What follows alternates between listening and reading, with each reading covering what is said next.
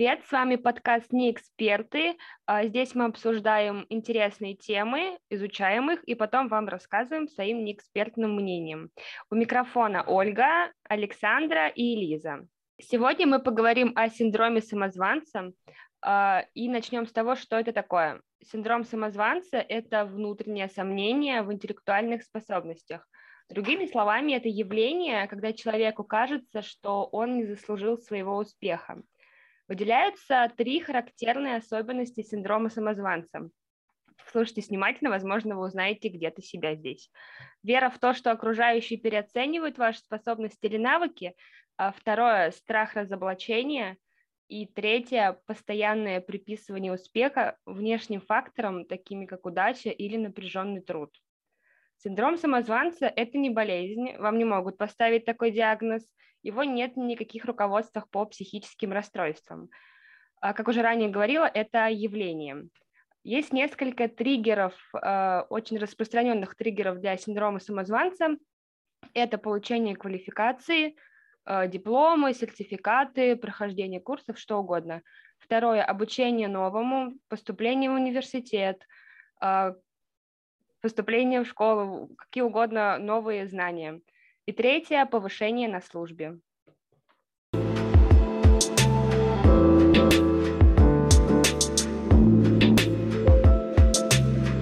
Логично поговорить о том, кто чаще всего страдает э, этим синдромом. И, соответственно, важно сказать то, что и мужчины, и женщины подвержены этому синдрому одинаково, э, потому что есть какое-то такое мнение, с кем вот мы пообщались, то, что многие считают, что в основном женщины страдают э, э, данной проблемой, но нет.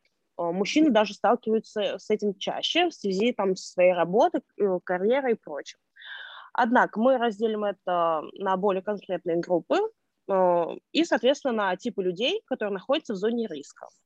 Первое, это самое очевидное, это студенты, которые зачастую убеждены, что их однокурсники более компетентны, там, зрелые, трудолюбивые, чем они сами.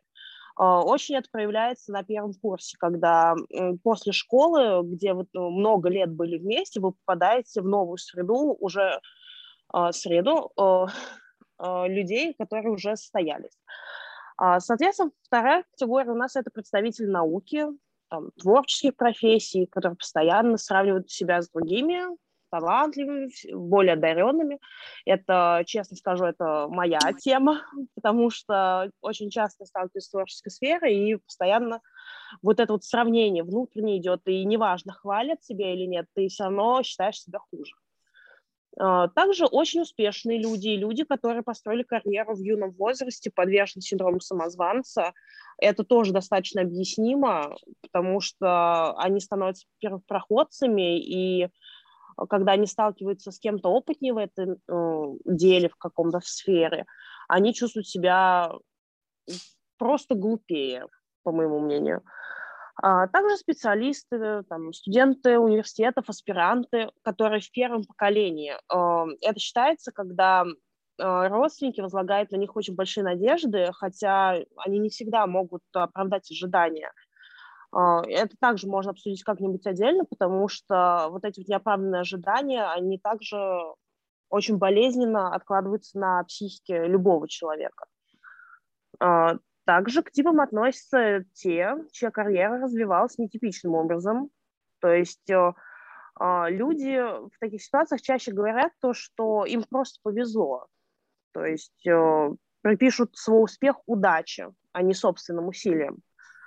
А, нельзя упустить также и представителей меньшинств, соответственно, там представители этнических э, меньшинств, ЛГБТ-сообщества, женщины, люди с ограниченными возможностями чаще всего чувствуют на себе то, что они недостойны чего-то, и, соответственно, синдром самозванца – это про них. А, соответственно, дети успешных родителей попадают э, по типу склонному к синдрому самозванца, и э, люди, которые считаются общепринятыми такими одиночками, там, самозанятыми, которые общаются в основном через интернет, фрилансеры, которые также контактируют только через электронную почту или какие-либо платформы, они считают то, что они неполноценно работают и всегда оправдываются за свою работу, хотя это такой же труд и обесценивать никак.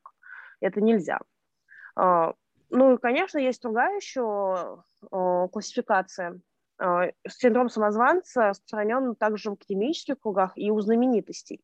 Думаю, с этим многие уже сталкивались во всяком случае, с какой-то информацией, потому что, например, я думаю, всем известен актер Том Хэнкс, который получил две премии «Оскар», он вообще что, достаточно долгое время проходил терапию и страдает этим синдромом много лет, потому что он считает, э, уже в 2016 году он на своем интервью сказал, когда они наконец обнаружат, что я, по сути, мошенники отберут у меня все – а, человек действительно лечился, хотя, повторю слова Оли, а, синдром самозванца в DSM не входит.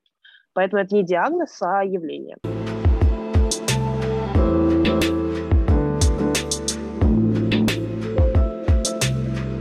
Роль семьи в синдроме самозванца. Ну, прежде всего, семья – это те люди, которые нас окружают с самого детства – они находятся постоянно рядом. Поэтому, соответственно, они влияют на нашу психику, на наше здоровье и, соответственно, на наше дальнейшее развитие, на развитие детей. Соответственно, что можно сказать, как же оно влияет? Рассмотрим в пример мою семью. У меня был старший брат, которого брали в пример, ставили его, так скажем, на почетное место – Э, потому что он участвовал в различных олимпиадах, он занимал много призовых мест, и поэтому моя роль в нашей семье была такая незначительная, а можно сказать, что мной немножко так пренебрегали.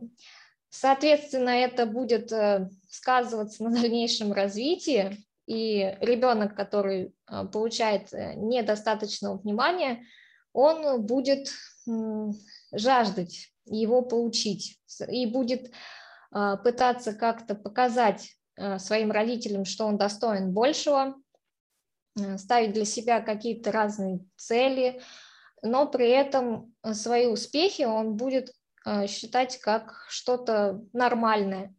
И в итоге это на него плохо скажется.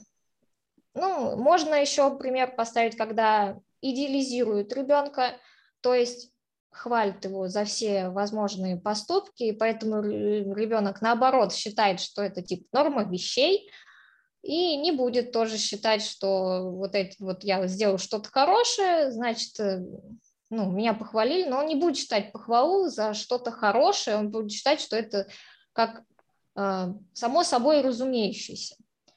Вот. Поэтому с этой стороны можно сказать, что семья, конечно, очень влияет на развитие данной, данного синдрома. Ну, конечно, не в полной мере, а, не всегда оно прям выделяется, но есть какая-то часть.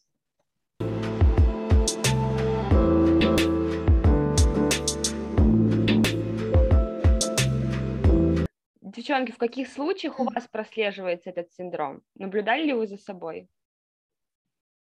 Ну, начну я. Э, я действительно за собой часто замечаю это, но не критично. То есть э, сомнения в своих каких-то действиях, эм, каких-то мыслях у меня появляются регулярно, я бы так сказала, потому что половина моей работы связана именно с творчеством, а как мы уже разобрались выше, это прям кладезь проблем для а, и вот прекрасная почва для синдрома самозванца. А, на работе у меня такого не могу сказать, нету, у меня очень понимающий коллектив, и то есть если у меня есть какое-то сомнение, я без проблем прошу помощь. А, чего нельзя было сказать, например, в институте, потому что в институте это какая-то жесткая конкуренция за выживание. А, поэтому там было, конечно, это более распространено. А, Лиса, у тебя как было? Ну, мне кажется, синдром, он у каждого человека может проявляться в какой-то или иной степени. Ну, у меня он проявляется, конечно же, чаще всего на работе, когда я считаю, вот берусь за какую-то работу, а, но если я в ней не разбираюсь, то я за нее не хочу, как бы, я очень нервничаю, переживаю, поэтому не хочу за нее браться вовсе. Но приходится, и поэтому я как-то через себя перешагиваю, справляюсь с этим. Но это, конечно, очень мешает и как в работе, и вообще по жизни.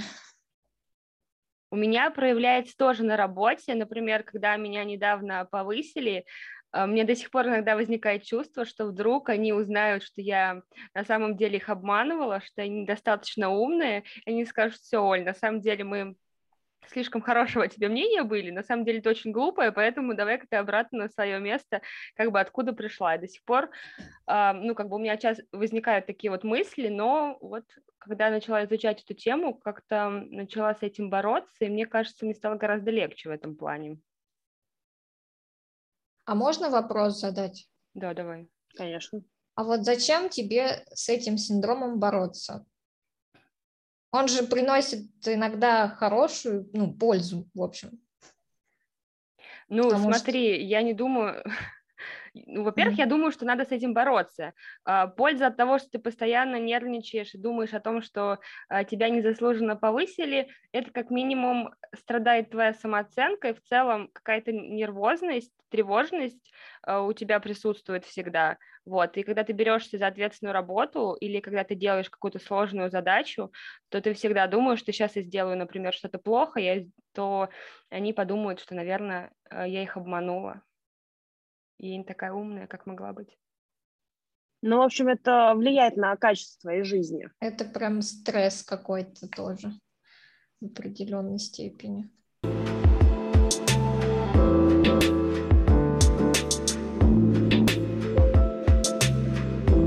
Поддерживая тему девчонок, э, плюсы и минусы синдрома, они, конечно же, существуют. Э, по моему мнению, минусов все-таки больше, потому что постоянный страх неудачи, ощущение вот этой некомпетентности, преуменьшение вот этой похвалы в свою сторону, о чем говорила Оля.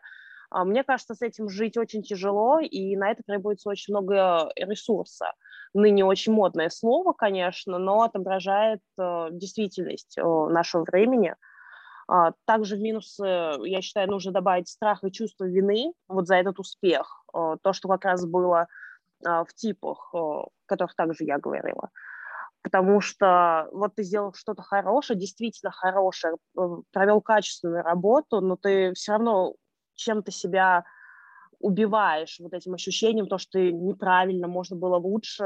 Это мне знакомо, и мне совершенно не нравится это испытывать, и хотелось бы, так сказать, выпить какую-то волшебную таблетку, чтобы э, при своих каких-то новых проектах не испытывать этого. А, но в плюсах э, их тоже нельзя игнорировать. Конечно, нужно добавить э, вот эту э, постоянную тщательную проработку своих проектов, задач каких-то.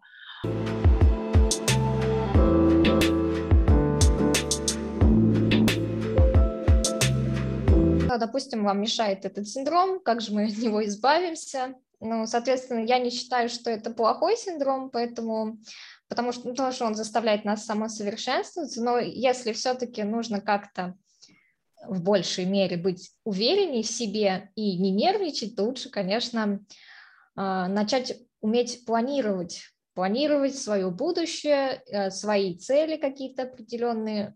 То есть для этого нужна какая-то мотивация внутренняя. А по книге Марии Озаренок мы можем очень хороший пример выписать для себя, что мы должны по циф, поциферно или как-то можно побуквенно выписать для себя положительные качества, положительные какие-то факты, которые могут сказать о нас э, наши коллеги, наши родственники и близкие люди. Записывать это каждый день, то есть их коллекционировать для себя и выписывать обязательно. То есть прошлый опыт из жизни, который у нас был, э, мы, так скажем, во благо ведем. Можно также расписать свои цели на много маленьких подцелей. Вот. Когда мы записываем эти факты поочередно и выписываем для себя только самое хорошее про нас, то, что мы не можем опровергнуть, это как бы помогает нам внутренне справиться с этой проблемой, мы будем более уверены в себе, и у нас уже не будет сомнений по поводу того, что мы чего-то не умеем или чего-то не можем.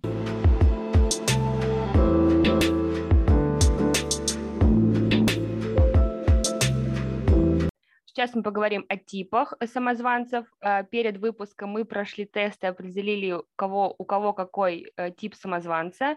Сейчас более подробно поговорим об этом. Э, тест показал, например, что у меня преобладает самозванец-перфекционист. Кто же это такой? Это человек, который ставит перед собой очень высокие цели, достичь которых почти невозможно. В конце концов, он терпит неудачу, и тем самым подкрепляет свое внутреннее убеждение, что он недостаточно хорош. А, эти люди сосредоточены на том, как бы улучшить, а не сделать хорошо. Они неохотно делегируют обязанности, потому что они идеалисты, и, естественно, сделать что-то хорошо может только он сам, а остальные не могут сделать так идеально, как он. А, например, факт того, что мы перезаписываем сейчас первый выпуск, говорит о том, что тест правильно показал, что я перфекционист. Поэтому уверена, что этот тип очень подходит мне. А, внутренние правила перфекциониста. А, если что-то вам откликается, то, скорее всего, у вас такой тип, но я все-таки советую пройти тест, который мы прошли э, ранее с девочками. Все, что я делаю, должно быть идеальным. Если я делаю что-то не идеально, значит, я обманщик. Если я сделал что-то идеально, значит, я установил планку недостаточно высоко. Если я сделал что-то не идеально, значит, я потерпел неудачу. Если я не могу что-то сделать идеально, то я не буду браться за эту задачу. Второй тип самозванцев – это прирожденный гений. Э, большинство самозванцев этого типа добились успехов в раннем детстве. Им все давалось очень легко в детстве, поэтому они выросли с верой в то, что родились с суперспособными, очень талантливыми, а, может, даже гениальными. В дальнейшем, если ему будет что-то даваться не сразу, ему требуются на это какие-то усилия, то, э, то прирожденный гений самозванец будет считать себя мошенником. А, но реалии таковы, что сложно поддерживать какой-то успех, не прилагая какие-то усилия. Всегда нужно либо что-то подучить, либо делать э, руками что-то. Поэтому такие самозванцы приходят к выводу, что Гениями раньше в детстве они притворялись и никогда ими не являлись. То есть, э, если чем больше усилий и труда, тем крепче вера в то, что окружающие заблуждались насчет ваших способностей. А внутренние правила прирожденного гения. Все должно получаться с первого раза. Я не должен прилагать никаких усилий. Если бы я был талантливым, то мне бы не было так сложно. Если что-то дается мне с трудом, значит, я притворщик. Если что-то требует от меня усилий, значит, у меня к этому абсолютно нет никаких способностей. Ну, когда я проходила этот тест, а, то получилось так, что я попала в типы экспертов, потому что, не знаю почему, эксперт должен все знать, во всем разбираться, и если он даже в чем-то разбирается, но не до конца, то он будет считать, что он вообще не разбирается, ему надо это все узнать, и он будет в себе очень неуверен. Он будет считать себя некомпетентным в каком-то вопросе и будет от этого страдать. Да, я проходила тест. Э, у меня выпало одинаковое количество баллов по двум категориям. Это, соответственно, вот последняя категория. Одна из них – это ярый индивидуалист. Я полностью согласна с тем, что мне это подходит, потому что самозванцы данного типа уверены, что засчитывается только успех, достигнутый собственными силами. То есть для них считается каким-то позором, э, таким ущемлением то, что им предлагают помощь. И в любом случае они абсолютно любую помощь обесценивают э, и считают то, что в свою очередь эта помощь обесценивает их достижения.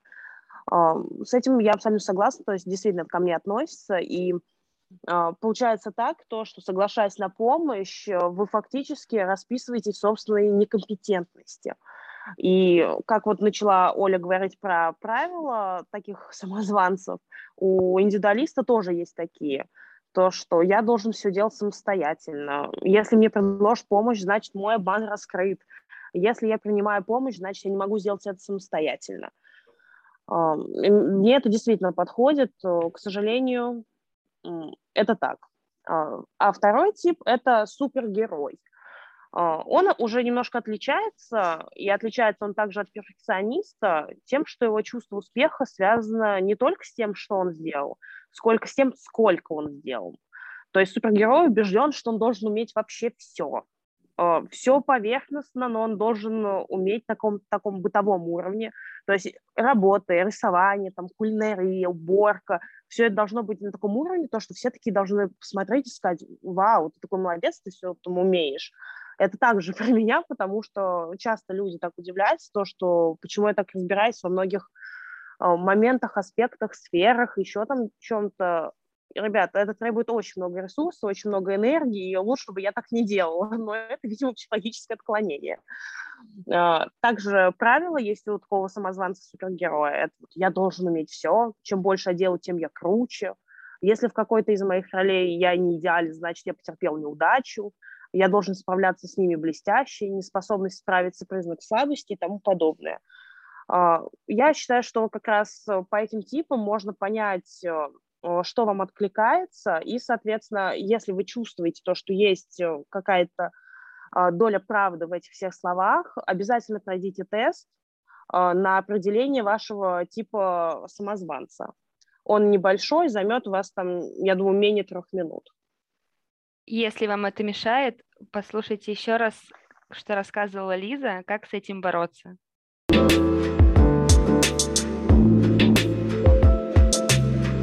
Спасибо, что прослушали этот выпуск. Если вы узнали для себя что-то полезное и новое, оставьте, пожалуйста, нам свой отзыв на этой площадке. Это поможет другим узнать про нас. Также вы можете на нас подписаться, чтобы не пропустить новые выпуски.